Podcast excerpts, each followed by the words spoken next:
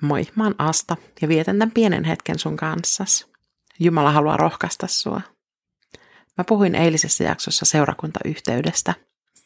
Kun yhteys toimii oikein, se toimii molempiin suuntiin ja ihmisten välille muodostuu suhteita. Ystävyyssuhteita, hengellisiä vanhemmuus- ja sisarussuhteita ja muita.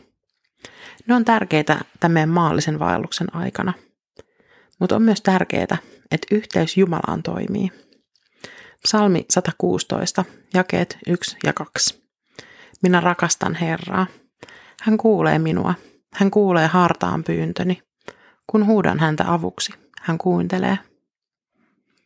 Joskus meidän ihmisten väliset suhteet menee vähän sykkyrää, mutta meidän yhteydelle Jumalaan kävi vielä huonommin. Syntiin lankeamuksessa yhteys meni kokonaan poikki. Jeesus palautti yhteyden ja sen vuoksi Noi psalmin sanatkin on totta meille. Meidän rukoukset kuullaan ja kuunnellaan. Noissa sanoissa on pieni ero, mutta merkityksessä on iso ero.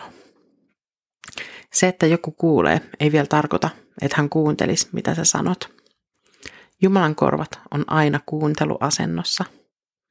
Mun mielestä siinä on jotain tosi suurta.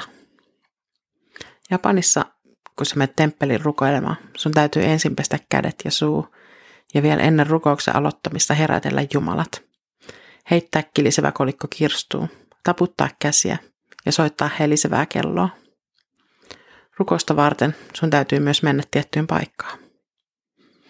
Kolmiyhteinen Jumala, isolla jiillä, on aina hereillä.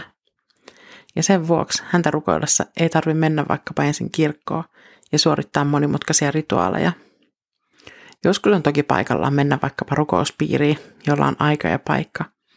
Mutta tullaksesi kuulluksi, sun täytyy vaan avata sun sydän. Ees ääntä ei aina tarvita.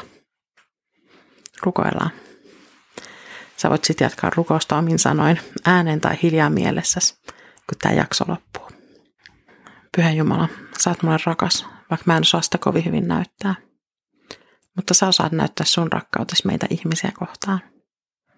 Sä myös kuuntelet aina meidän rukoukset. Kuulet ja kuuntelet. Kiitos siitä. Aamen. Siunausta sun päivään.